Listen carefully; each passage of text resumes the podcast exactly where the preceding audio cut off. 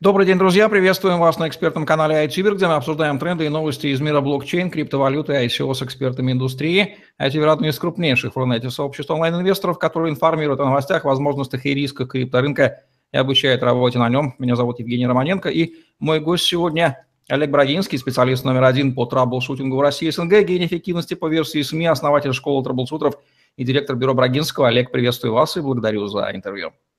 Евгений, доброго дня. Есть ли в Российской Федерации, в Украине, в других странах СНГ действительно кластеры мозгов в области блокчейна и где они сконцентрированы? Что на этот счет нам известно? Мне очень жаль об этом говорить, но, к сожалению, нет.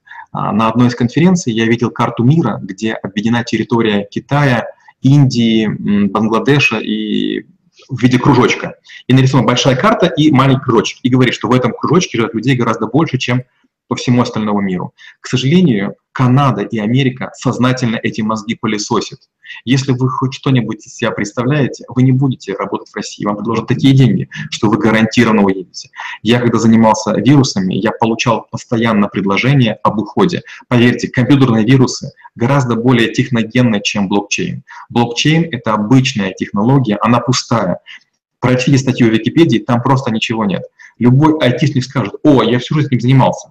По-моему, один из персонажей в одном романе сказал, о, оказывается, я всю жизнь говорил прозой. Мы все время живем в блокчейне, просто мало об этом знаем.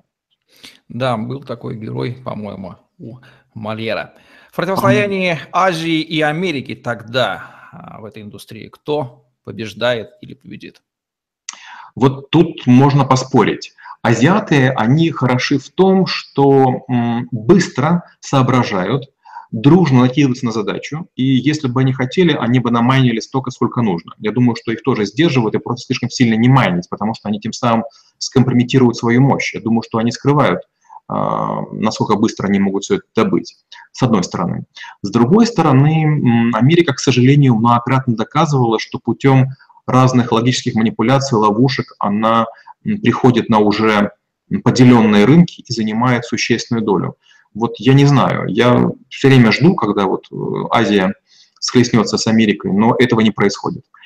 Америке хватает ума слишком не давить, а Азии хватает ума не бороться за превосходство.